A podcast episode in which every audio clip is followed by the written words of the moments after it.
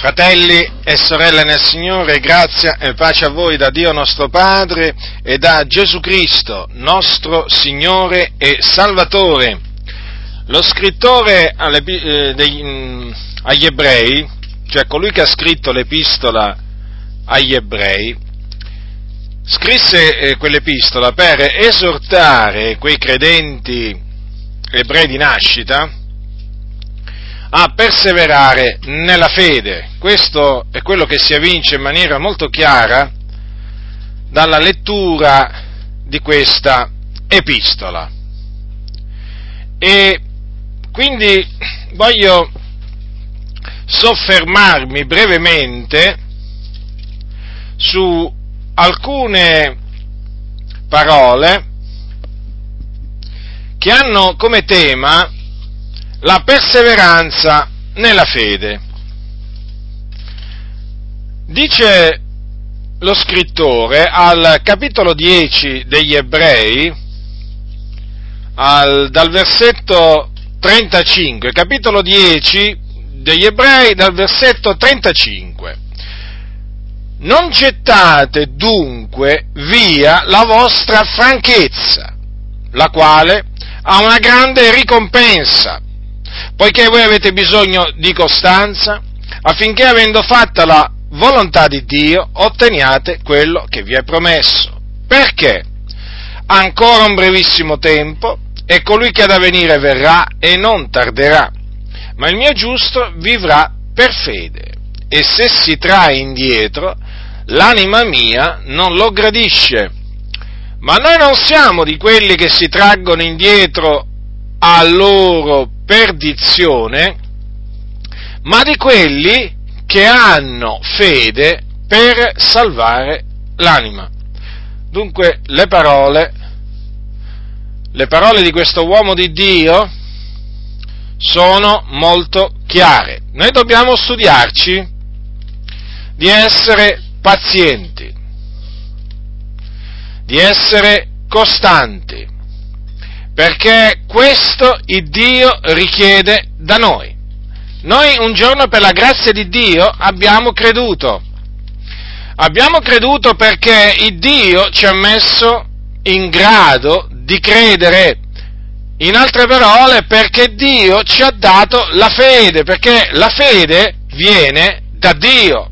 La fede non è qualcosa che l'uomo produce da sé o che l'uomo ha dentro magari diciamo che per natura l'uomo ha dentro e che eh, poi a un certo punto Dio risveglia. No, la fede è qualcosa che viene da Dio. E dunque noi un giorno abbiamo ricevuto la fede. Ecco dunque perché abbiamo creduto. Ma è bene fare questa precisazione, che è vero che da un lato noi abbiamo creduto perché ci è stato dato di credere, e ci è stato dato di credere perché noi siamo stati eletti a salvezza fin dal principio. E dunque noi abbiamo creduto perché siamo stati eletti. Non è che siamo stati eletti perché abbiamo creduto come dicono taluni, perché taluni prendono piacere a, diciamo, soffocare la verità con l'ingiustizia e dicono che si diventa eletti una volta che si crede. No, non è così. La Bibbia non, non approva questo modo di parlare, ma lo rigetta. Noi abbiamo creduto, fratelli nel Signore, perché Dio ci ha eletti a salvezza avanti la fondazione del mondo. Così stanno le cose. E così appunto noi le dobbiamo credere e così le dobbiamo proclamare. Difatti lo scrittore Paolo eh, agli Efesini che cosa disse?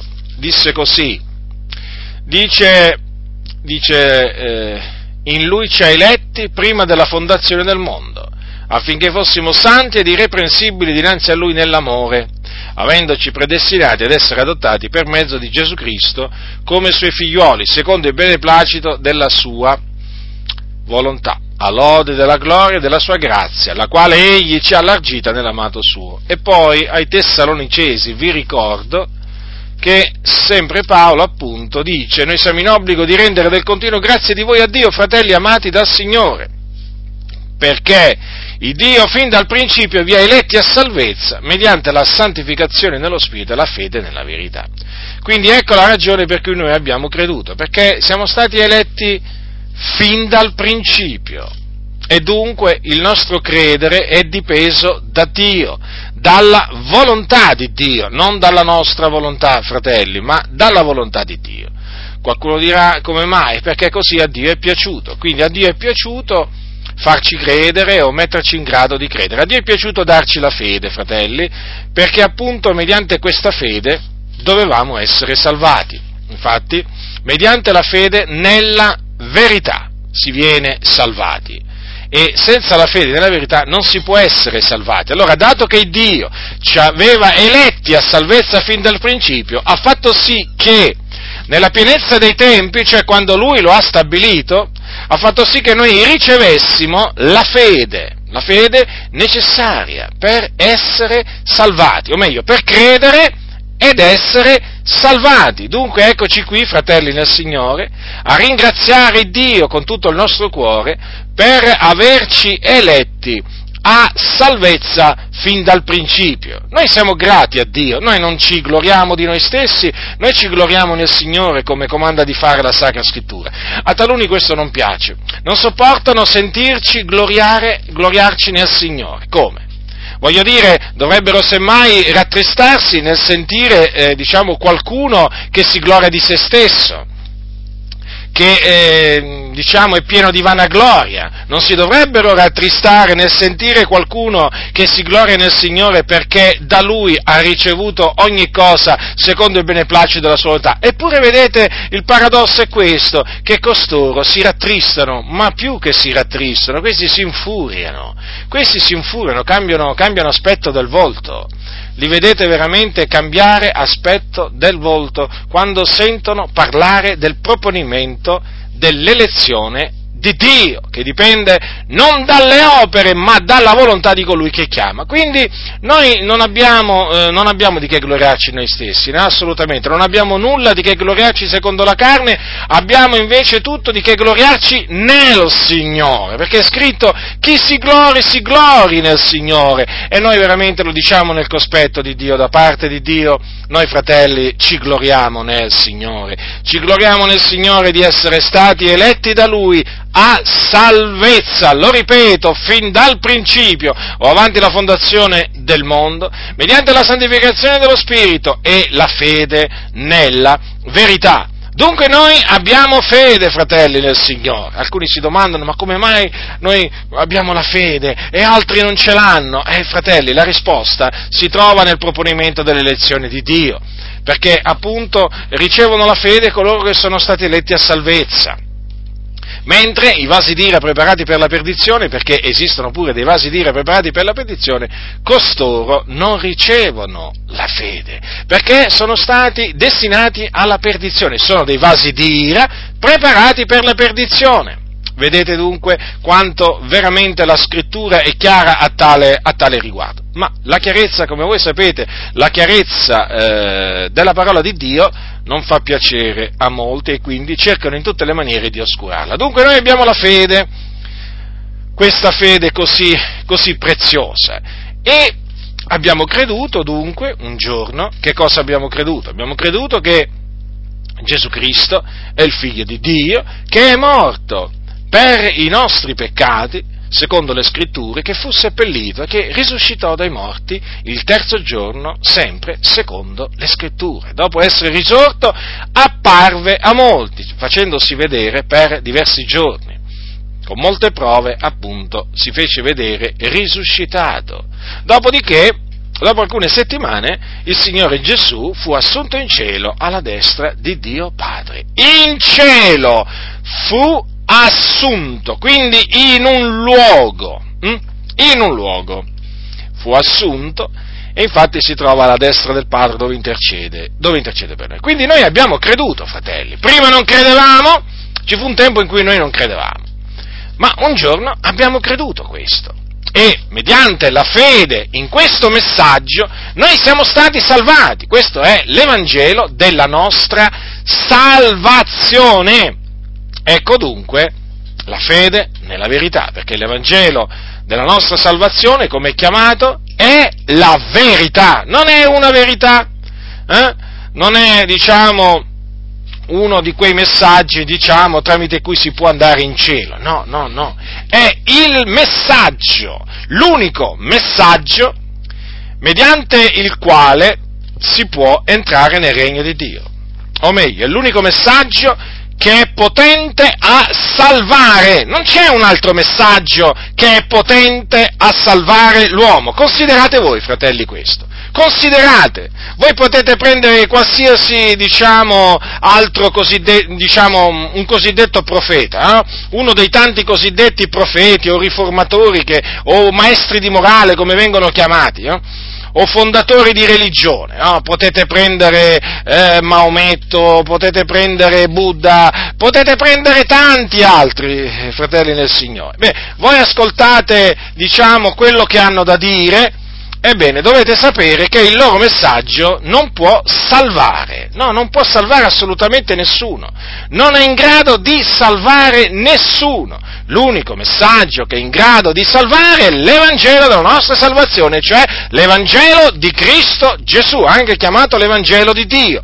Questa è potenza di Dio per la salvezza di ognuno che crede. E difatti noi siamo stati salvati quando abbiamo creduto in questo messaggio quando abbiamo creduto nel Signore Gesù Cristo, nella sua morte, nella sua morte espiatoria e nella sua resurrezione. Noi siamo stati salvati. E dunque oggi noi possiamo dire con ogni franchezza che il Signore ci ha salvati, ci ha salvati. Perché a Lui è piaciuto dunque di salvarci. Ora, chiaramente, come vi stavo dicendo prima, ci fu un tempo in cui noi non credevamo, ma appunto c'è stato un giorno nel quale noi abbiamo cominciato a credere. Da quel giorno naturalmente sono cominciate lotte, sono cominciate afflizioni, persecuzioni, maltrattamenti, eh, abbiamo cominciato a ricevere oltraggi, scherni, a motivo dell'Evangelo, cioè a motivo di Cristo Gesù. Qualcuno dirà, possibile mai? Tutte queste cose, tutte queste brutte cose, diciamo, si ricevono dopo che si crede, certo. Anzi, taluni sono anche pure morti, sono stati perseguitati a morte a tal punto che sono stati anche uccisi a motivo dell'Evangelo.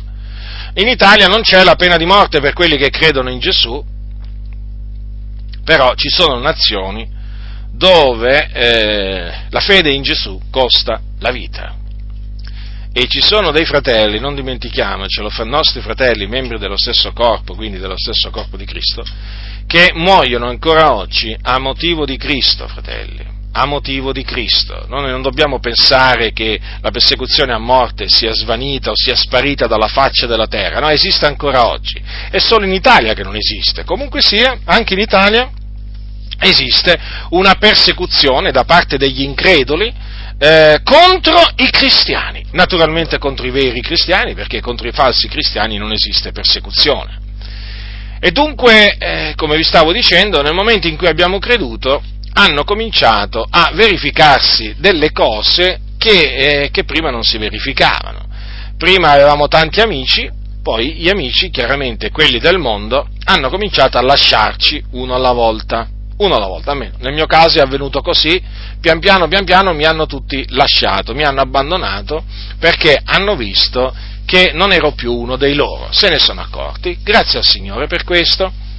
E naturalmente poi sono cominciati gli scherni, sono cominciate le persecuzioni, insomma è, è, è cominciato tutto quello che comincia nella vita di ogni vero cristiano quindi che nessuno si scandalizzi, nessuno si meravigli nel sentire dire che una volta che si diventa dei credenti si devono patire, si devono patire oltraggi, scherni, persecuzioni, afflizioni, tribolazioni. No, è del tutto normale, fratelli nel Signore, è del tutto normale. Diceva l'Apostolo Paolo al suo diletto figliuolo eh, Timoteo, diceva queste cose che ve le voglio ricordare benché le conosciate, dice così, tutti quelli che vogliono vivere piamente in Cristo Gesù saranno perseguitati.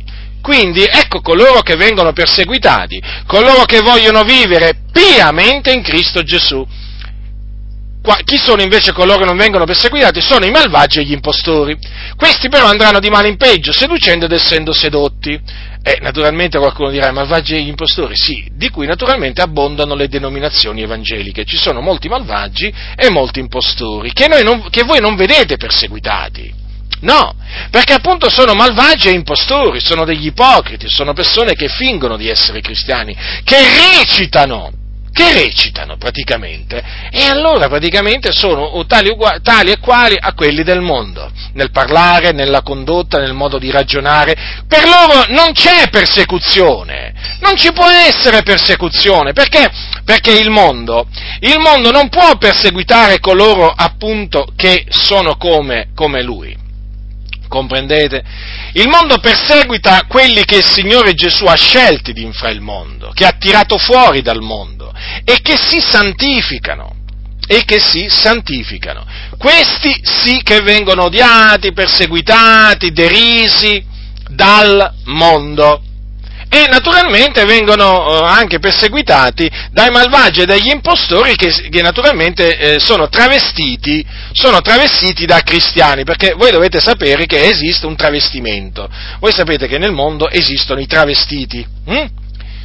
Naturalmente hanno creato tanti aneddoti sui travestiti, chiaramente non mi metterò a raccontarli, non mi interessano e naturalmente non siamo di quelli che raccontano questi, queste cose, prima quando eravamo, diciamo, quando eravamo eh, del mondo raccontavamo queste cose, ma voi sapete che comunque esistono queste persone che si chiamano travestiti, che diciamo eh, ad una certa distanza eh, appaiono, eh, appaiono facciamo, facciamo, facciamo, un esempio, c'è chi magari appare donna, eh, esteriormente, però in effetti non è donna, è un travestito, è un uomo, diciamo, travestito da donna. Però in effetti trae in inganno, tra, la sua apparenza trae in inganno.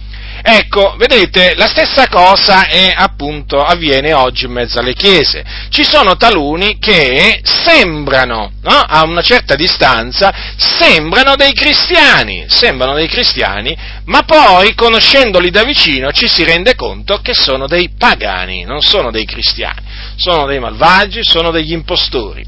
E quindi, naturalmente, da costoro bisogna, eh, bisogna, guardarsi. Questi, naturalmente, fratelli nel Signore, e ve lo ripeto, guardate che questi non sopportano, non sopportano afflizioni e persecuzioni a motivo di Cristo, perché questi non vivono per Cristo.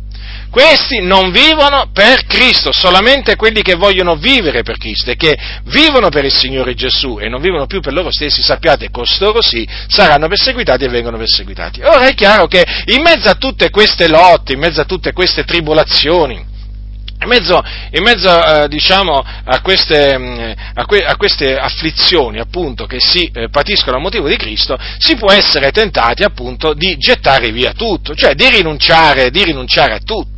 Perché d'altronde chiaramente il, il diavolo, che è eh, il nostro avversario, va attorno a guisa di leon ruggente cercando chi possa divorare e quindi lui tenta, è il tentatore e quindi ci tenta. Ci tenta affinché naturalmente noi ci tiriamo indietro. Hm? Naturalmente eh, cercando in tutte le maniere con la sua astuzia di farci abbandonare questo cammino, la retta via praticamente, di farci abbandonare la fede, in altre parole ci spinge o comunque ci tenta affinché noi rinneghiamo il nostro Signore Gesù Cristo. Perché lui sa che se noi rinnegheremo il Signore Gesù, il Signore Gesù rinnegherà noi. Sono cose scritte, queste le ha scritte l'Apostolo, le ha scritte l'Apostolo Paolo a Timoteo. Dunque, noi siamo tentati, come lo erano quei fratelli ebrei di nascita, eh, quei nostri fratelli, in mezzo alle loro afflizioni che pativano a motivo di Cristo. Noi siamo tentati.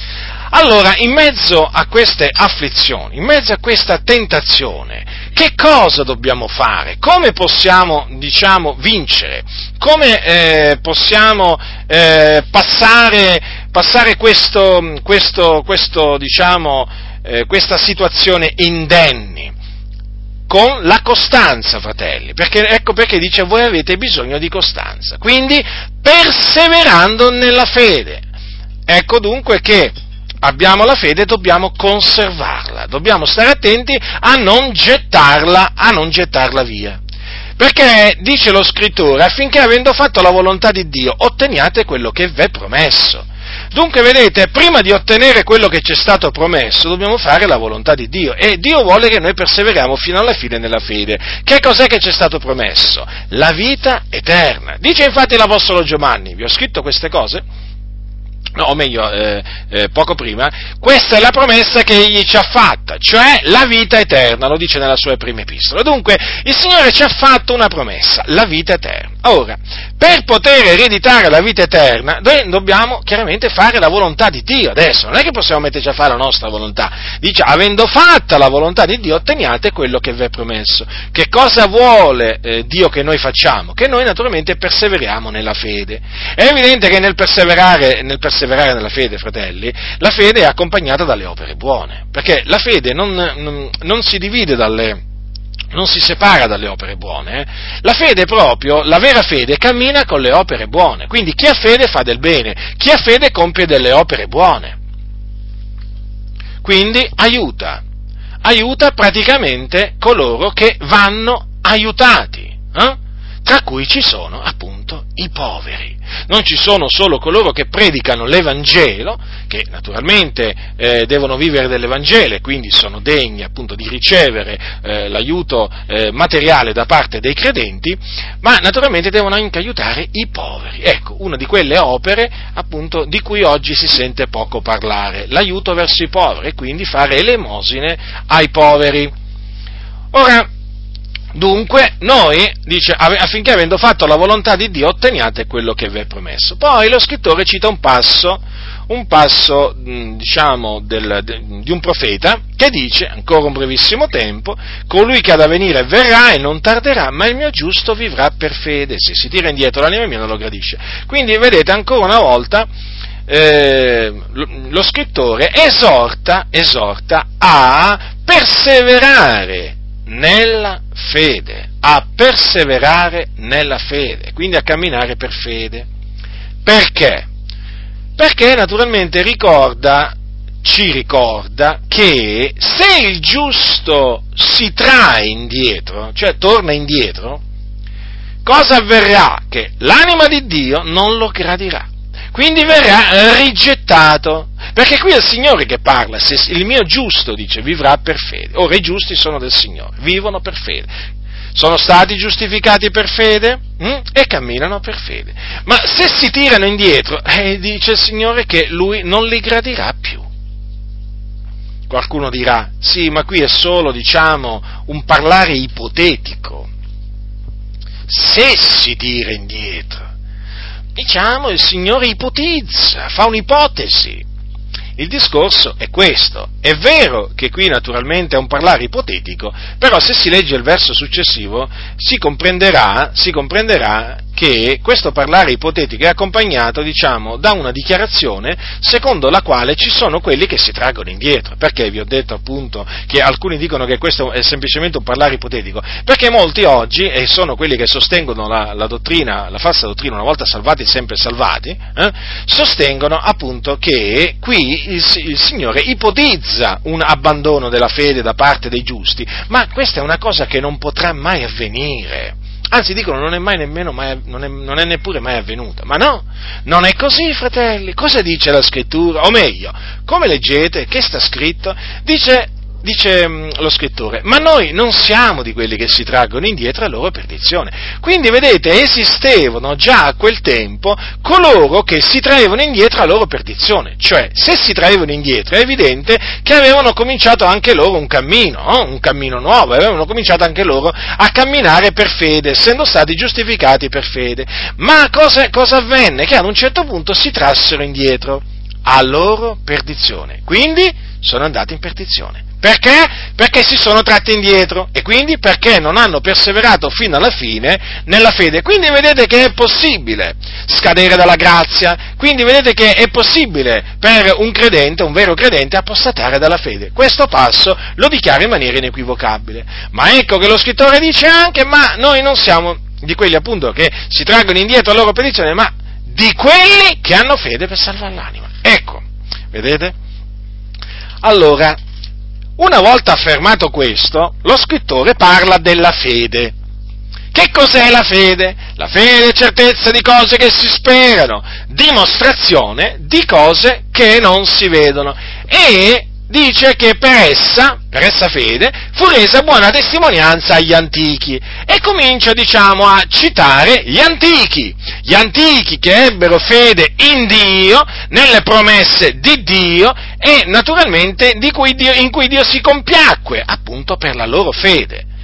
Cioè, gli antichi che piacquero a Dio perché ebbero fede in Dio. Perché dice lo scrittore, senza fede è impossibile piacere a Dio, poiché chi si accosta a Dio deve credere che Egli è, o meglio, che Egli esiste, e che è il remuneratore di quelli che lo cercano. E tra costoro, ne cita diversi, voglio, voglio soffermarmi su due uomini, diciamo, che appunto hanno avuto fede in Dio due di, diciamo, due di questi antichi, eh, per la cui fede fu resa, gli fu resa buona testimonianza. Sono Noè ed Abramo. Noè. Partiamo da Noè. Cosa dice la scrittura? Capitolo 11 di Ebrei, versetto 7. Eh, degli Ebrei, sì? Capitolo 11, versetto 7. Per fede Noè, divinamente avvertito di cose che non si vedevano ancora, mosso da pio timore, preparò un'arca per la salvezza della propria famiglia e per essa fede condannò il mondo e fu fatto erede della giustizia che sia mediante la fede. Andiamo a vedere nel libro, vedere nel libro della Genesi che cosa dice, che cosa, che cosa viene detto a proposito di Noè. Leggerò alcuni, alcuni versetti dal capitolo 7, dal capitolo 7, dal capitolo 6, scusate dal versetto 11. Ora la terra era corrotta davanti a Dio e la terra era ripiena di violenza e Dio guardò la terra ed ecco era corrotta, poiché ogni carne aveva corrotto la sua via sulla terra. E Dio disse a Noè, nei miei decreti la fine di ogni carne è giunta, poiché la terra per, per opera degli uomini è piena di violenza. Ecco io li distruggerò insieme con la terra Fatti un'arca di legno di gofer, falla stanza e spalmana di pece, spalmana di pece di dentro e di fuori, ed ecco come la dovrai fare, la lunghezza dell'arca sarà di 300 cubiti, la larghezza di 50 cubiti e l'altezza di 30 cubiti. Farai all'arca una finestra in alto e le darai la dimensione di un cubito. Metterai la porta da un lato e farai l'arca a tre piani, uno da basso, uno un secondo e un terzo piano ed ecco, io sto per far venire il diluvio delle acque sulla terra, per distruggere di sotto i cieli ogni carne in cui alito di vita. Tutto quello che è sopra la terra morrà, ma io stabilirò il mio patto con te, e tu entrerai nell'arca, tu e i tuoi figliuoli, la tua moglie e le mogli dei tuoi figliuoli con te. E di tutto ciò che vive, d'ogni carne, fanno entrare nell'arca due d'ogni specie, per conservarlo in vita con te, e siano maschi e femmina, degli uccelli secondo le loro specie, del bestiame secondo le sue specie, e di tutti i rettili della terra, secondo le loro specie, due d'ogni specie verranno a te perché tu li conservi in vita. E tu prenditi d'ogni cibo che si mangia e fattene provvista perché serva di nutrimento a te e a loro. E Noè fece così, fece tutto quello che Dio gli aveva comandato. Ecco, vedete fratelli nel Signore, dunque, Noè fu divinamente avvertito, quindi ebbe una rivelazione da parte di Dio, sentì la voce udibile di Dio, che appunto gli preannunciò un diluvio universale, che praticamente avrebbe coperto tutte le montagne, tutte le montagne, anche quelle, anche quelle più, alte, più alte, tanto che appunto sarebbe stata distrutta, eh, diciamo, ogni creatura in cui c'era ogni carne in cui c'era un alito di vita. Quindi gli comandò, gli comandò di costruire un'arca, naturalmente gli diede pure le misure e eh, cosa, cosa avvenne? Che cosa avvenne? Che Noè ubbidì ubbidì al Signore, ubbidì al Signore perché credette in quello che il Signore gli aveva rivelato e quindi si diede, si diede da fare, preparò un'arca per la salvezza della propria famiglia, già perché il Signore naturalmente promise di salvare lui e la sua, e la sua famiglia. Voi sapete poche anime furono salvate, diciamo, in mezzo, in mezzo, a, quel, in mezzo a quel diluvio. Poi, quando arrivò il tempo stabilito da Dio, che praticamente eh, venne quando eh, Noè aveva 600 anni, hm? perché aveva 600 anni quando il diluvio eh, delle acque inondò la terra, praticamente il Signore eh, lo fece, lo, fece, entrare nel, nell'arca e mandò, e mandò, il diluvio. Eh, infatti, dice Noè con i suoi figlioli, con la sua moglie, con le mogli dei suoi figlioli, entrò nell'arca per scampare dalle acque del diluvio, eh? capitolo 7, versetto, versetto 7. Dunque, vedete, Noè eh, si diede praticamente a fare quello che il Signore gli aveva comandato di fare. Quindi eh, si mise a costruire quest'arca.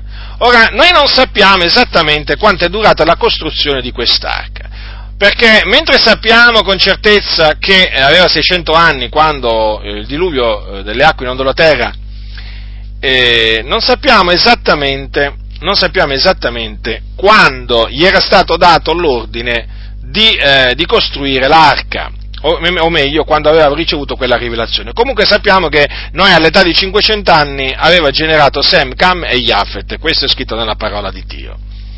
Eh, dunque, dobbiamo considerare che all'età di 600 anni Noè, eh, Noè aveva questi figliuoli che avevano delle mogli, Insomma, si possono fare dei calcoli, però comunque sia non possiamo arrivare a una certezza assoluta di quando il Signore parlò a noi. Comunque una cosa è sicura, chiaramente quella costruzione, quella, la costruzione dell'arca durò del tempo. Ecco, in questo tempo, naturalmente, la fede di Noè fu messa alla prova, fratelli, perché lui visse in mezzo a una generazione malvagia. Avete letto cosa c'è scritto? La terra era corrotta davanti a Dio, la terra era ripiena di violenza, ogni carne aveva corrotto la sua via sulla terra. E difatti voi sapete che Noè è chiamato il predicatore di, predicatore di, giustizia. Ora, un predicatore di giustizia in mezzo a una generazione storta e perversa come quella del diluvio è evidente che non può non avere ricevuto un'opposizione, un'avversione, scherni, oltraggi e così via. Ma basta solo immaginare appunto quei malvagi, vedere Noè e la sua famiglia costruire questa grande, diciamo, questa grande arca, eh, prova, noi naturalmente basta solo che immaginiamo che cosa potrebbe essere, cosa potrebbe essere successo e cosa, e cosa, sarà successo, perché voi sapete che quelli erano schernitori, no? che i malvagi sono anche schernitori. Comunque vi stavo dicendo che appunto la fede di Noè fu messa alla prova, perché è vero che Noè credette, partì mh, con il costruire l'arca, ma poi naturalmente dovette arrivare anche al termine di questa costruzione. Ebbene, vedete, Noè perseverò nella fede, perseverò nella fede fino alla fine, fino alla fine, quindi quella fede la conservò fino alla fine. Credette dunque che il Signore avrebbe mandato un, un diluvio universale, credette che per mettersi in salvo lui e la sua famiglia avrebbe dovuto fare quello che il Signore gli aveva comandato, hm? credette poi che una volta terminata l'arca doveva entrare nell'arca per mettersi in salvo. Hm? Infatti poi lo sapete che il Signore poi chiuse Noè dentro l'arca. Sì, fu il Signore a chiuderlo. Allora, vedete dunque l'esempio di Noè, è un esempio eloquente di uomo che ha perseverato nella fede, in mezzo alle avversità, in mezzo a una generazione malvagia, come peraltro è quella, eh, diciamo, in cui viviamo oggi. È una generazione malvagia, gli uomini sono malvagi, gli uomini si beffano di noi cristiani quando, quando, diciamo, eh, quando diciamo, loro, eh, per esempio, che abbiamo, abbiamo la certezza che quando moriremo andremo in cielo col Signore, o quando diciamo loro che abbiamo la certezza che Gesù un giorno ritornerà dal cielo come ha promesso, come ha promesso di fare. È una generazione malvagia, una generazione storta e perversa che non ha timore di Dio.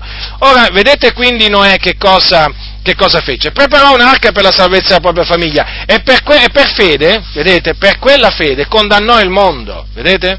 E fu fatto erede della giustizia che si ha mediante la fede. Quindi fu giustificato Noè. Noè fu uno di coloro che appunto fu giustificato eh, ancora prima, peraltro, che venisse, che venisse, che fosse data la legge di Mosè. Taluni, taluni mi hanno chiesto, mi hanno chiesto spesso, eh, ma eh, sotto la legge o anche prima della legge, ma come si veniva giustificati? Come si veniva giustificati da Dio? Per fede o per opere? Per fede, perché il giusto vivrà per fede. Il giusto anche a quel tempo viveva per fede, non è che il giusto vive per fede solo adesso, e i giusti c'erano anche a quel tempo. E Noè era un giusto, Noè era un giusto. Ora, vedete dunque, fratelli del Signore, quanto è importante perseverare nella fede, essere pazienti. Noè fu paziente, fratelli, fu paziente. E vi devo dire anche naturalmente che il Signore per chiaramente renderci pazienti suscita afflizione, crea l'afflizione appunto perché l'afflizione produce pazienza. Quindi rallegratevi quando siete afflitti perché mediante quell'afflizione il Signore vi rende pazienti. Hm? appunto al fine poi che voi possiate ereditare quello che Lui ci ha promesso. Dunque passiamo ad Abramo. Dice per fede Abramo, essendo chiamato, ubbidì per andarsene in un luogo che egli aveva da ricevere in eredità e partì senza sapere dove andava. Dove troviamo scritto appunto ciò? Lo troviamo scritto nel capitolo 12 della Genesi, dove è scritto quanto segue. Or l'Eterno disse ad Abramo, vattene dal tuo paese, dal tuo parentado e dalla casa di tuo padre, nel paese che io ti mostrerò io farò di te una grande nazione e ti benedirò e renderò grande il tuo nome e tu sarai fonte di benedizione, benedirò quelli che ti benediranno e maledirò chi ti maledirà. E in te saranno benedette tutte le famiglie della terra. E Abramo se ne andò come l'Eterno gli aveva detto e Lot andò con lui. Allora, vedete dunque cosa dice la scrittura. Abramo fu chiamato, hm? fu chiamato. Il Signore Dio lo chiamò. Gli diede un ordine. Che fece Abramo? Ubbidì. Per fede. Per fede, ubbidì. E quindi partì. Partì da dove si trovava per dove? Qualcuno dirà, perché quando uno parte, generalmente parte avendo una destinazione no? in mente. Ebbene, la Sacra Scrittura dice che partì senza sapere dove andava praticamente. E d'altronde così è scritto e così noi crediamo. Quindi, quando Abramo partì, hm, non sapeva, non sapeva dove stava andando. Non sapeva dove stava andando. Se qualcuno gli avesse chiesto, Abramo, dove stai andando? Non lo so. Attenzione però. Attenzione perché il Signore volle, volle naturalmente eh, eh, fare le cose in questa maniera. Perché? Perché poi naturalmente gli rivelò il paese. Hm? Gli rivelò il paese che eh, aveva, eh, diciamo, che lui doveva ricevere in eredità. Infatti, Abramo partì per andarsene in un luogo che egli aveva da ricevere in eredità. Eh? Quindi lui sapeva praticamente hm, che sarebbe arrivato in un paese eh, che il Signore poi gli avrebbe mostrato e questo, eh, e questo paese, appunto, il Signore glielo avrebbe dato in eredità. Ma quando partì non sapeva, non sapeva dove era questo paese, non sapeva qual era questo paese.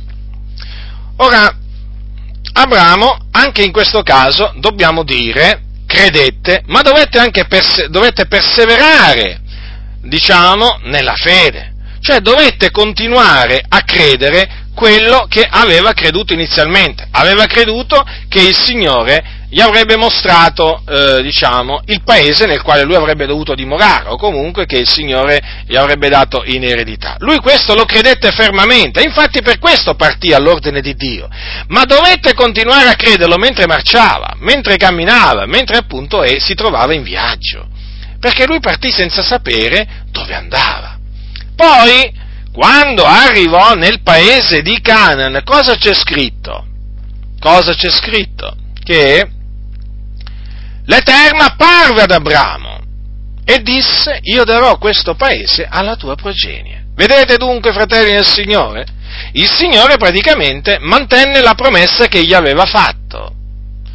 Gli aveva praticamente promesso che gli avrebbe mostrato il paese eh? e gliel'ha mostrato gliel'ha mostrato, fratelli nel Signore. Perché? Perché Dio è fedele, però vedete che anche Abramo fu messo alla prova, cioè anche la fede di Abramo fu messa alla prova. Noi infatti, fratelli, dobbiamo considerare attentamente questo. Non possiamo pretendere che la nostra fede non sia messa alla prova. Ma perché? Saremmo dei presuntuosi, fratelli, saremmo dei presuntuosi perché? Perché gli antichi furono messi alla prova da Dio. Ma leggiamo la storia di Noè, leggiamo la storia di Abramo, ma non è forse vero che la loro fede fu messa alla prova? Allora come possiamo noi pretendere che la nostra fede nel Signore Gesù Cristo, nella promessa che Dio ci ha fatta, non verrà messa alla prova? Ci illuderemmo, fratelli, se noi pensassimo che la nostra fede non sarà messa alla prova, perché la nostra fede sarà messa alla prova ed è messa alla prova in tante, in tante maniere. E quando siamo provati siamo afflitti, fratelli. Quando siamo provati, ricordatevi, non è che si salta di gioia. Eh? Infatti che cosa dice lo scrittore eh, Giacomo? Fratelli miei, considerate come argomento di completa allegrezza le prove svariate in cui venite a trovarvi sapendo che la prova della vostra fede produce costanza. E la costanza compie appieno l'opera sua in voi, onde, onde siate perfetti e completi, di nulla mancanti. Vedete dunque, ci sono delle prove, eh? Ci sono delle prove, mediante le quali noi veniamo afflitti e sono praticamente la prova della nostra fede, cioè è, sono quelle prove mediante le quali la nostra fede viene provata. Che dobbiamo fare quando siamo provati? Dobbiamo rallegrarci, fratelli, di essere appunto provati da Dio. Perché? Perché questa prova produce costanza. Ora, avete notato che cosa dice lo scrittore agli ebrei? Mm? Avete bisogno di avete bisogno di costanza. Allora, se noi abbiamo bisogno di costanza, e chi può dire che non ha bisogno di costanza? Se noi abbiamo bisogno di costanza, fratelli, è necessario che siamo afflitti. È necessario, perché la costanza o la pazienza è prodotta dall'afflizione, dalle afflizioni. Ecco perché, fratelli, dobbiamo rallegrarci, com, diciamo anche nelle afflizioni, ecco perché dobbiamo considerare come argomento di completa allegrezza le prove svariate in cui ci veniamo a trovare. Perché, fratelli, la prova, quella, quell'afflizione, produrrà pazienza, produce costanza, quella di cui noi abbiamo bisogno, fratelli, per poter ereditare quello che Dio ci ha promesso. In altre parole, noi abbiamo bisogno di costanza per eh, essere resi, diciamo, forti, abbiamo bisogno di essere, di, abbiamo bisogno di, eh, diciamo, di costanza per essere, eh, per essere resi maturi, compre- comprendete? Noi dobbiamo essere perfetti di nulla mancanti in vista di quel giorno. Quindi badate bene, fratelli, noi non ci dobbiamo lamentare, non dobbiamo mormorare contro Dio quando siamo provati, quando siamo afflitti da Dio, perché sapete, poi il Signore affligge, ma poi anche consola, sapete, perché veramente le compassioni di Dio, le compassioni di Dio non sono esaurite, fratelli, nel Signore. Sapete, Lui fa la piaga, ma poi, ma poi fa, la fascia la piaga, sapete? Perché il nostro Dio è buono, il Signore è misericordioso, ricordatevi appunto di quello che patì Giobbe, ve lo ricordate fratelli nel Signore? Ve lo ricordate? Avete udito parlare della costanza di Giobbe, eh? La pazienza di Giobbe, eh? Ne abbiamo sentito parlare. E avete veduto, la fine riservatagli dal Signore, perché il Signore è pieno di compassione e misericordioso. Quindi non mormoriamo contro Dio, non lamentiamoci contro Dio, delle prove che appunto passiamo, perché appunto queste sono necessarie, fratelli nel Signore, sono necessarie per il nostro bene. Sì, per il nostro bene, perché Dio vuole il nostro bene, Dio non vuole il nostro male. Dio medita il bene verso di noi, fratelli, e per farci del bene ha bisogno, eh, lui naturalmente ha bisogno di affliggerci e quindi di farci passare in mezzo a una prova, in mezzo al crogiuolo dell'afflizione. Pensate come lo, lo, lo definisce la Sacra Scrittura, perché sapete l'afflizione è come un crogiuolo in cui appunto una volta che si passa si esce purificati, si esce purificati dalle scorie eh certo, perché ciascuno di noi ha delle scorie e di queste scorie naturalmente ci dobbiamo sbarazzare e l'afflizione appunto ci permette, ci mette in grado di sbarazzarci di queste, diciamo, scorie che non portano naturalmente onore al Signore. Allora vedete dunque fratelli quanto è importante la costanza? Eh? Vi rendete conto fratelli? Ma naturalmente voi naturalmente dovete considerare che la costanza è prodotta dall'afflizione, dall'afflizione. Ecco perché noi, qua, noi, a differenza di quelli del mondo, l'afflizione la dobbiamo guardare, la dobbiamo guardare eh, diciamo, per usare un'espressione mh, mm, diciamo, eh, eh, piuttosto semplice, con gli occhi del Signore. Cioè, non possiamo guardare considerare l'afflizione come la consideravamo prima di convertirci al Signore, o prima o meglio, prima che il Signore ci convertisse, perché noi siamo stati convertiti dal Signore. Eh? Noi dobbiamo considerarla dal punto di vista di Dio, cioè che è un qualche cosa di, che, diciamo, che produce effetti positivi. Eh? Effetti positivi. E qual è questi effetti positivi? Costanza. Produce costanza e quindi eh, mediante l'afflizione il Signore ci rende pazienti. Infatti io posso testimoniarvi, fratelli nel Signore, che è stato proprio mediante l'afflizione che il Signore mi ha reso costante, che il Signore mi ha reso paziente. Quanto ho pianto, quanto ho gridato al Signore. Ah, fratelli nel Signore, il mio cuore mi si spezzava, mi si spezzava in mezzo all'afflizione, mi sentivo abbandonato da Dio in certi momenti. Dicevo, ma Signore, ti sei dimenticato di me? Ma com'è possibile, Signore? Eppure ti sei servo, eppure sono con te, cammino con te, ma pare che quando prego veramente il cielo sia di rame, tu non mi ascolti, ma sembrava che il Signore non mi ascoltasse, ma il Signore mi ascoltava attentamente. E poi al tempo suo fissato me ne ha dato dimostrazione, ampia dimostrazione, perché il Signore ascolta la preghiera dei giusti quando si trovano nel crogiolo dell'afflizione, non è vero che il Signore si dimentica dei giusti, il, il suo orecchio è attento al grido dei giusti, già, è attento al grido dei giusti, non solamente quando si trovano in montagna, ma anche quando si trovano nella valle, eh, fratelli nel Signore. Quindi, allora io ve lo dico per, diciamo, per esperienza, mediante quell'afflizione che veramente mi faceva piangere, fratelli, quanto pianto, quanto pianto, tante volte piangevo così tanto che veramente poi veramente quasi mi, mi spariva la voce, mi spariva la voce da, da, quanto piangevo, piangevo perché ero afflitto, perché, perché non capivo, ma perché non capivo, mi pareva di essere stato abbandonato dal Signore, ma il Signore non mi aveva abbandonato, il Signore non mi aveva abbandonato, il Signore era lì vicino a me che mi metteva alla prova però, che mi metteva alla prova, voleva vedere appunto la mia fede provata e io lo ringrazio veramente per aver messo alla prova la mia, la mia, fede. Dunque ecco, dobbiamo considerare le afflizioni, non importa di che tipo eh, di afflizioni appunto ehm, diciamo stiamo patendo, eh, dobbiamo considerarle appunto alla luce di quello che dice la Sacra Scrittura. Già, noi diciamo alla luce, eh? alla luce. Perché diciamo alla luce? Eh, perché chiaramente la parola di Dio, voi sapete, voi sapete, è una luce sul nostro sentiero, una lampada al nostro piede. Eh? E sapete che è una, una lampada questa che fa luce. È una lampada che fa luce. Ci sono quelli, è vero, che cercano di appunto soffocarla, di, di diciamo oscurarla, ma comunque sia, continua a fare luce, una lampada ardente. E questa, e questa lampada naturalmente rischiara le tenebre, rischiara le tenebre.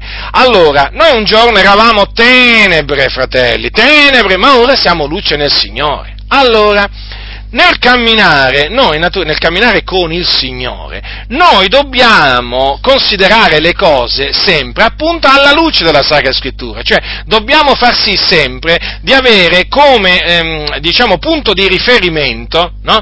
la parola di Dio per, diciamo, ricevere luce dalla parola di Dio, per capire come stanno le cose, non c'è miglior rimedio che ricorrere alla parola di Dio, perché questa è la parola di Dio, la parola che è uscita dalla bocca dell'Eterno. E quindi noi ci dobbiamo fidare pienamente di quello che dice, di quello che dice la parola di Dio. Essa non può mentire, essa non può mentire, fratelli nel Signore. Ha mai, nessuno ha mai dimostrato appunto che la Bibbia ha mentito, lo sapete questo? Eh? In tutti questi millenni, hm, da quando è uscito il primo libro, il primo libro della Bibbia, eh, nessuno ha mai potuto dimostrare che Dio è bugiardo, perché Dio non può mentire, fratelli del Signore. Non è che qualcuno può cogliere Dio nelle sue parole e dirgli tu hai mentito. No, Dio non, non ha mai mentito e non può mentire, comprendete? Non può mentire. Quindi se ha detto una cosa è quella. Allora lui ci ha promesso la vita eterna, ci ha promesso, perché questa è la promessa che ci ha fatto, no?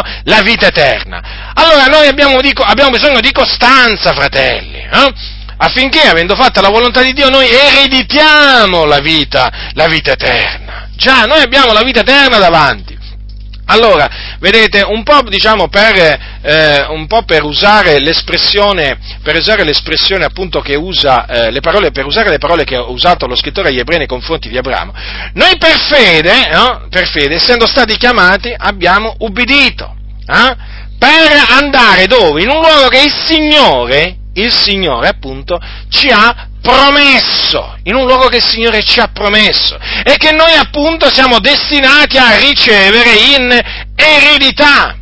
Ma a differenza di Abramo, eh, noi siamo partiti sapendo dove andavamo, sapendo dove andavamo, fratelli del Signore, perché noi sappiamo dove andremo dopo la morte. Alcuni non lo sanno, alcuni non lo sanno, dicono è un mistero, è tutto un mistero per loro è tutto un mistero. Eh? Le cose rivelate sono diventate a un certo punto mistero, quindi qualcosa che non si sa. No, no, no, assolutamente. Noi sappiamo dove appunto stiamo andando. Lo sapevamo appunto il giorno in cui appunto il Signore ci ha chiamato e noi abbiamo risposto di sì, eh? lo sapevamo, sì, lo sapevamo che stavamo andando in cielo, no?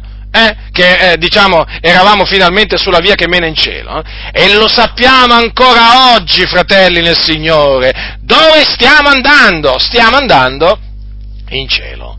Eh? Sto viaggiando verso il cielo, c'è un cantico che dice, un bel cantico, eh? sto viaggiando verso casa.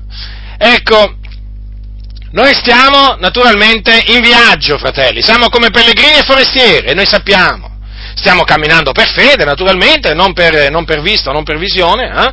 ma noi sappiamo dove stiamo andando. Stiamo andando in cielo. In cielo qualcuno dirà, tu credi nel cielo? Certo, io credo nel cielo e tu non ci credi? Eh, voglio dire, è peggio per chi non ci crede nel cielo. Noi ci crediamo nel cielo. È un luogo, un luogo meraviglioso che esiste nell'aldilà. È un luogo appunto dove salgono tutti coloro che muoiono nel Signore, perché l'Apostolo Paolo diceva il desiderio di partire ed essere con Cristo, vedete, di partire, lui sapeva dove andava, sarebbe andato con il Signore, a dimorare con il Signore. Dove sta il Signore se non nel paradiso di Dio? Mm? Quindi dove, sarà, dove sarò io? Qui vi sarà anche il mio servitore, disse Gesù. E quindi dove saranno coloro che lo servono una volta che, una, una volta che muoiono? Saranno con il loro maestro, con il loro padrone, con il loro Signore. Dove? In cielo, nel paradiso, chiamato anche terzo cielo. Dunque, vedete, i fratelli del Signore, l'Apostolo aveva il desiderio di partire, perché sapeva dove andava. Ma scusate un po', voglio dire, ma uno no? Ma ci avrebbe mai il desiderio di partire da questo mondo? Eh? Voglio dire, se non avesse la certezza di andare in un luogo migliore, se non sapesse veramente con certezza dove va, quindi l'Apostolo Paolo lo sapeva, infatti sapeva che andava col Signore. Alcuni oggi non lo sanno. Ci sono credenti che non sanno, non lo sanno, dicono un mistero. È un mistero, ma quale mistero? Qui abbiamo la Sacra Scrittura che parla chiaro, svegliatevi, voi che non credete veramente in quello che dice la Sacra Scrittura, che è così chiaramente rivelato dalla Sacra Scrittura. Dipartirsi dal corpo per un credente significa andare ad abitare con il Signore Gesù Cristo. Non è una frase misteriosa, non è una frase ermetica, è una frase molto chiara, è una dichiarazione inequivocabile, inconfutabile. Si va a dimorare con il Signore, ecco perché è cosa di grande momento, è cosa preziosa agli occhi del Signore la morte dei suoi diletti, dei suoi eletti, e noi siamo per la grazia di Dio i suoi eletti. Quindi, fratelli nel Signore, noi sappiamo, sappiamo dove andiamo, e in questo viaggio, siamo ancora in questo viaggio, siamo ancora in questo corpo, però, vedete, l'importante è avere la fede, la fede che ci permetterà di entrare in quel luogo meraviglioso, una volta appunto che spireremo, e una volta che noi renderemo lo Spirito. Non è una cosa meravigliosa? Meravigliosa questa,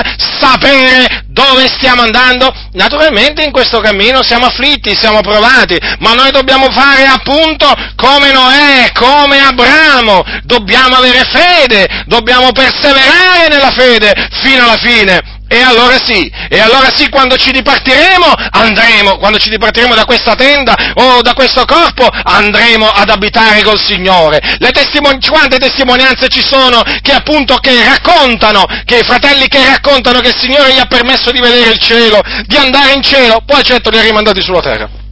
Loro non volevano tornare sulla terra, ma il Signore gli ha comandato di ritornare sulla terra. Ebbene, voglio dire, questi fratelli hanno raccontato appunto che una volta morti, una volta che hanno reso lo spirito, eh, si sono dipartiti dal corpo, hanno cominciato a salire e sono ascesi in cielo, sono saliti, saliti, fino a che hanno raggiunto il cielo, che è quindi un luogo reale nell'aldilà, un luogo reale, un luogo, il paradiso è un luogo reale e quindi una volta là veramente hanno potuto contemplare la gloria di Dio, certo hanno visto quello, solo quello che il Signore gli ha fatto vedere, hanno sentito solo quelle cose che Dio gli ha fatto sentire, comunque sono state, sono state sufficienti veramente per fargli capire che cosa di lunga migliore andare veramente col Signore in cielo, eh, però una volta che sono tornati naturalmente si sono ritrovati in questo corpo, si sono ritrovati di nuovo in questa valle di lacrime, a guerreggiare, a lottare, ad essere afflitti, però vedete queste testimonianze testimonianze confermano una cosa, diciamo,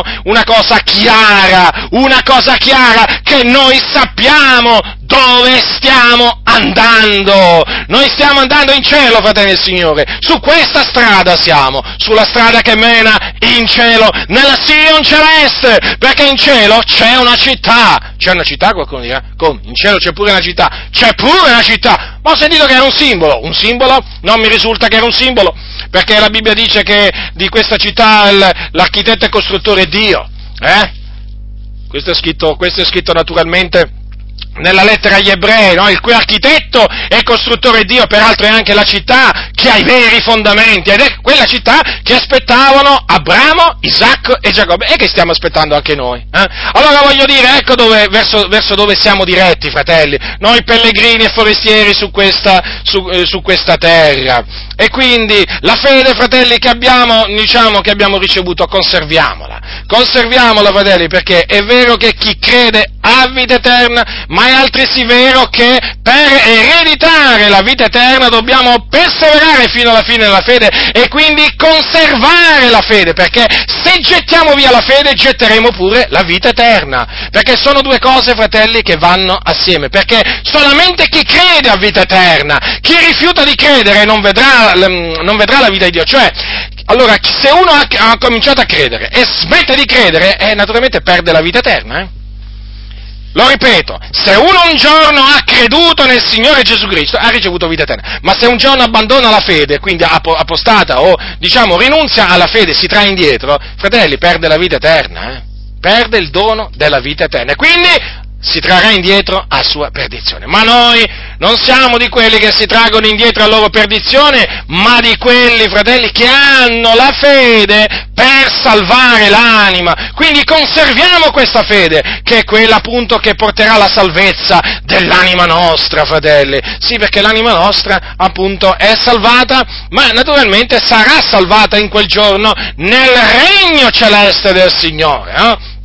Vi ricordate, vi ricordate che cosa disse che cosa disse l'Apostolo Paolo? Che cosa disse l'Apostolo Paolo prima di dipartirsi da questa terra? Il Signore mi libererà da ogni malazione e mi salverà nel suo regno celeste, quindi salverà l'anima mia nel regno celeste. E quindi, fratelli del Signore, che faremo noi? Faremo quello che ha detto l'Apostolo Paolo, o meglio, fa- vogliamo fare quello che ha fatto l'Apostolo Paolo, conservare la fede fino alla fine, per poter dire in quel giorno, se il Signore ci permetterà di dirlo, osservato la fede, osservato la fede, vedete? Allora, quanto è importante serbare la fede? È fondamentale, fratelli, è fondamentale per salvare l'anima, per poter appunto vedere la nostra anima poi in cielo in cielo, in attesa naturalmente della resurrezione, quando poi ci sarà il ricongiungimento del corpo e l'anima, e quindi naturalmente il, il, corpo poi sarà naturalmente un corpo incorruttibile, potente, sarà un corpo immortale, incorruttibile, beh, naturalmente in vista di, del giorno della resurrezione dei giusti, naturalmente che eh, avverrà quando Cristo Gesù ritornerà dal cielo. Ma adesso siamo ancora, fratelli, in questa valle di lacrime, siamo ancora in questo mondo, siamo ancora in questo corpo, siamo ancora in questo corpo che si fa disfacendo giorno dopo giorno in questo corpo debole, in questo corpo corruttibile. E allora, conserviamo la fede, è in noi la fede, fratelli. Voi considerate sempre questo? La fede è in noi, fe- questa fede preziosa che Dio ci ha dato è dentro di noi, abita in noi, in noi, quindi conserviamola fino alla fine, appunto per ottenere quello che ci è stato promesso. Quindi c'è una promessa divina, la vita eterna. C'è qualcuno che ha promesso, che ha fatto questa promessa? Sì, è il fedele, il verace, Dio.